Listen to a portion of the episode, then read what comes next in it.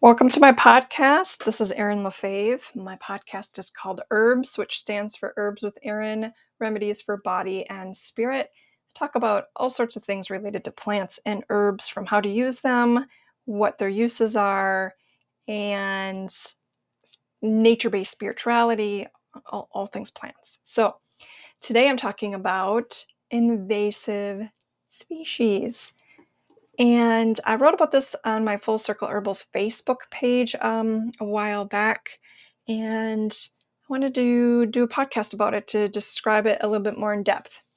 So, you know, my post started out with saying how I'm growing more and more uneasy about using these kinds of words invasive and alien invaders when referring to plants.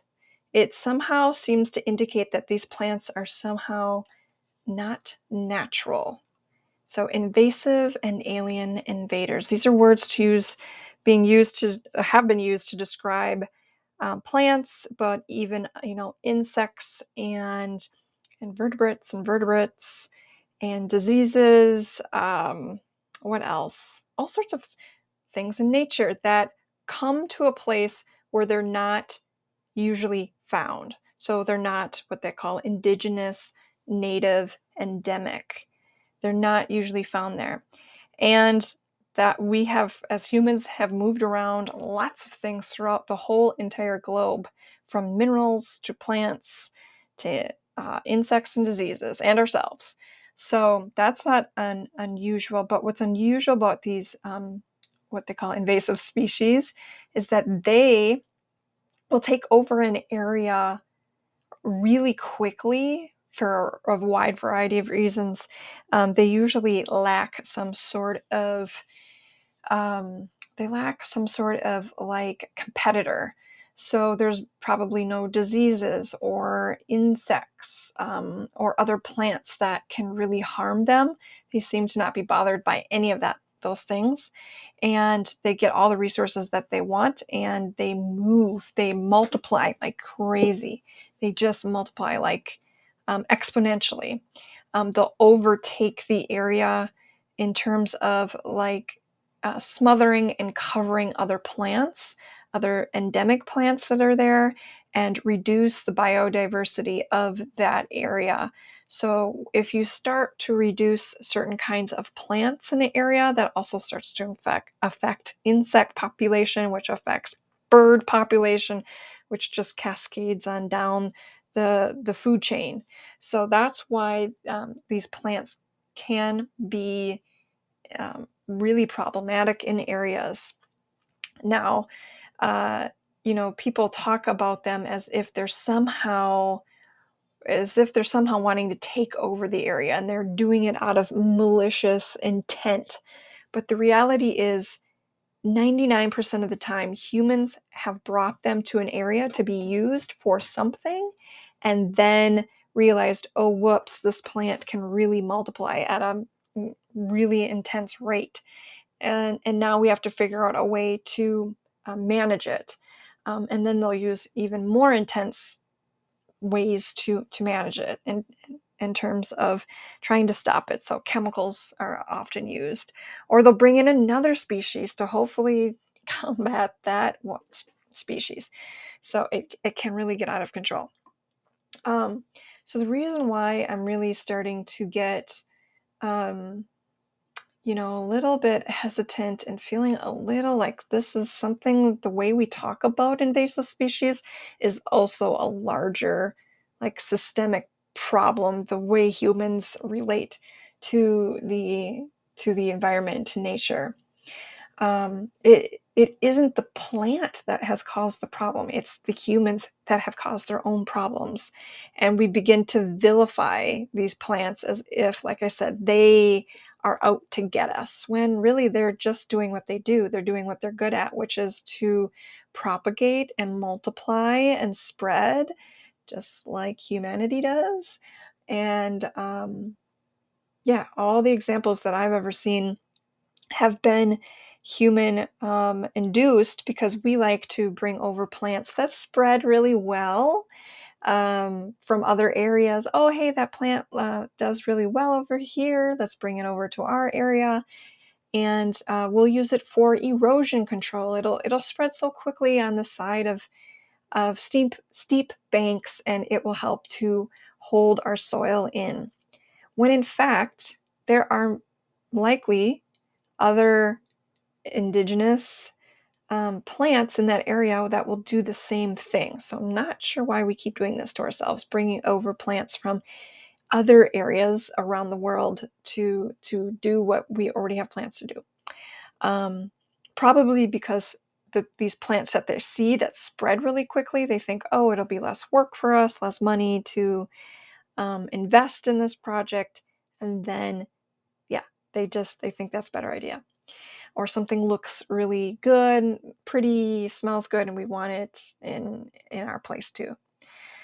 Um, let's see some other examples. And sometimes we're just bringing things over accidentally because of travel and using the same route over and over.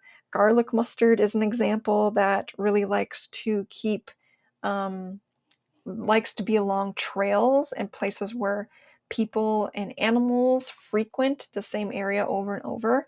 Garlic mustard tends to need an input route, so a trail where people are walking is is a really good place. And then it just, um, once it gets on the edge or through on the edge of a trail, then it can spread out into the rest of the area.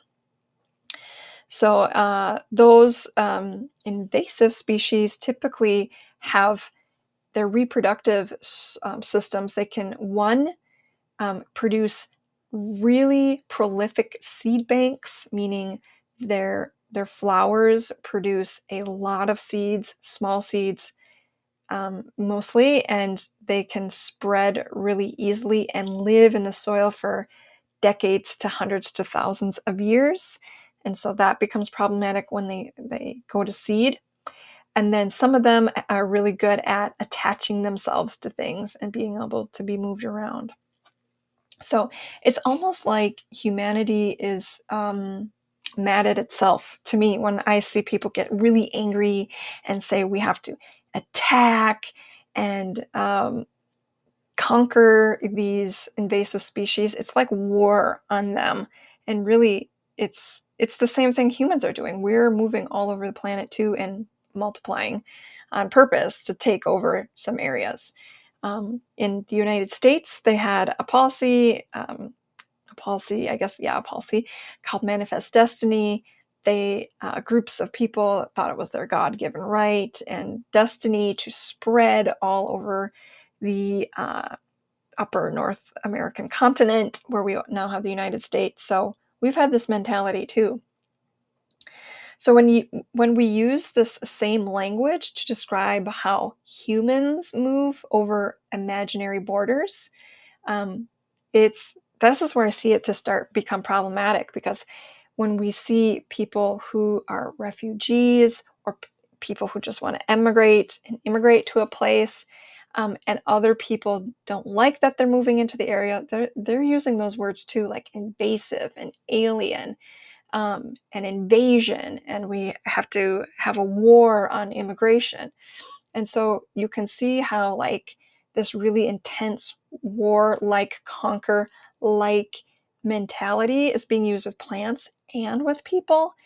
Um, and both are human caused problems. It isn't that the immigrants are trying to hurt people and uh, do damage, in my opinion you know, in general. The plants aren't doing that either, but yet we create this language that's really problematic and it dehumanizes people for one, and it also um, makes the plants sound like they don't belong here on earth. You know, when we use words like alien, it's typically referring to something that shouldn't exist or is really foreign or it's really um, what's really out of place, almost unnatural. Like it doesn't it's like robotic. It, sh- it shouldn't exist. So when we see plants as something that shouldn't exist, there's this feeling of in like intense hatred or loathing and we want to eradicate and we'll do some intense uh, procedures to make sure that these things don't live anymore and those intense procedures and plans can actually even be harmful to us with the chemicals that we use or um, even um, well chemicals is the best way i can just describe how it really harms us when we try to remove these these plants that are, are taking over because of our own actions right? And with people we've created these imaginary lines in the land and many of the people who are trying to be immigrating or assign, be assign, as, maintaining asylum from another place, those same people were pushed to those regions of the world, pushed over imaginary lines, conquered, and the conquerors took over the land. And then when there's um, you know displacement like that, those imaginary lines are set then if those people want to come back over those imaginary lines for a better life, then they're also deemed like alien and what's wrong with them? How dare they come across these lines when it's humans who have made that problem? So that's why I hesitate and am trying to replace this ideology that like invasive species A don't belong here on the earth and B are somehow coming to attack humans, because that is not the case. Um, we see this even when it comes to uh, plantain, plantain leaf, not the banana looking thing. Uh, I'm talking about plantago, which is a, a plant that grows in lawns and um, gardens here.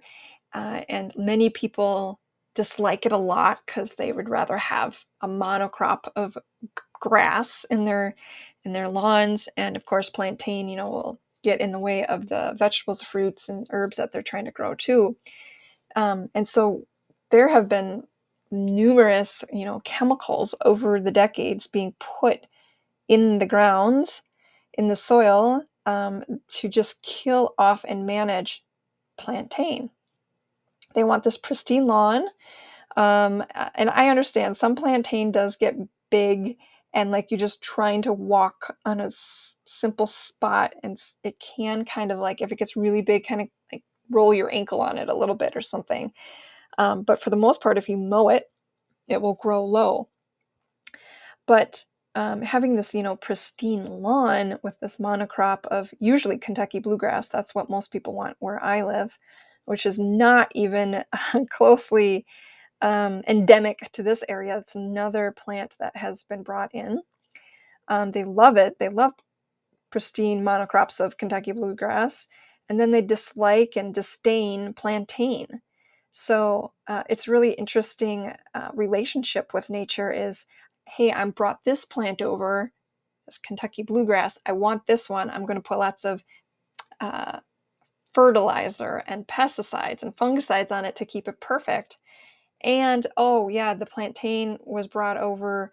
Likely, it was brought over from um, a certain species of it was brought over uh, from the colonizers in the European area. There's also some endemic plantains that are from this uh, North American continent as well. But yeah, we're using herbicides to to kill these plantagos, and um, it's it's a medicine. It can be used for a medicine. It's been used as a pot herb in the spring, and people eat it. It's got nutritional value to it, uh, and it, it's helpful. This plantain is helpful for wound healing and internal um, dem- internal demulcent even. So it's been used for thousands of years. We, it's in recorded history and traditional, you know, oral traditions as well. So it's just ironic and sad that people now poison things like plantain. Um, and in turn, you know, they also poison the groundwater, beneficial insects, and ourselves in order to remove this harmless plant that can be used for food and medicine. It also has some anti-tumor and anti-cancer properties to it. So that's ironic too, because we're putting these er- these herbicides and chemicals to kill it, which these chemicals are now showing to be cancerous. And um, this plant has anti-tumor and anti-cancer properties, scientifically proven. So that's why invasive species it just is like a barrier to um, nature connection and be living more in tune with the natural world around us. Some people have asked me well what would you call them? And i don't have a good answer for it. I, I sometimes call them aggressive herbs but again it's putting this um, aggressive weeds aggressive plants it's putting this idea it's like putting personifying the plant and saying that it wants to do something to harm us. It's being aggressive when really it's just actually being very successful. It's propagating very successfully. Um, so, you know, we have lots of plants that propagate really well that we love, like the P- Kentucky bluegrass. It it spreads by rhizomes, which is really helpful because we don't have to seed everything all the time and it's perennial comes back over and over. Um, but yet we don't we vilify some other things that cause uh, human problems for us. So i sometimes think we are creating our own problems trying to create a solution right? Like the eroded um, stream bank for example. If humans have disrupted the flow of water created a dam or something and increased the flow, then we have the stream erosion, and then we have to find something to hold the soil. And when in fact, maybe we could have just used the way nature was moving about and seeing if we could, you know, work with it better. That would be good environmental stewards, in my opinion. So, I teach things like this in my classes. I have the online Grow Your Apothecary monthly plant lessons. It means that we meet every um, the Sunday before the full moon. So that's why they're called monthly plant lessons. And I teach one plant every full moon. Um, so that one is um, online. And then uh, the, if you're listening to this in 2023, October 2023, I have the in person, hands on herbal roots apprenticeship, which runs for 13 moons, 13 moon cycles, which is uh, basically 13 months. So, if you want more information on any of those, you can go to fullcircleherbals.com, my website, and find information for those. I hope you enjoyed this podcast. Thanks for listening.